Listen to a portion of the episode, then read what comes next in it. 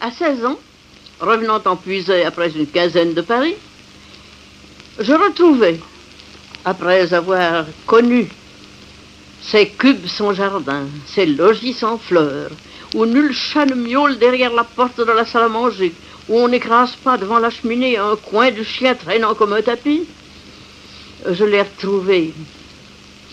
Ensemble, je saluais inséparables ma mère, le jardin et la ronde des bêtes.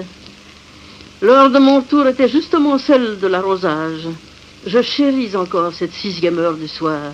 L'arrosoir vert qui mouille la robe de satinette bleue, la vigoureuse odeur de l'humus, la lumière déclinante qui s'attachait rose à la plage blanche d'un livre oublié, aux blanches corolles du tabac blanc, aux taches blanches de la chatte dans une corbeille. Nonoche, la chatte aux trois couleurs, avait enfanté l'avant-veille, et Bijou sa fille la nuit d'après. Et quant à Musette, la chienne havanaise, elle était intarissable en bâtard.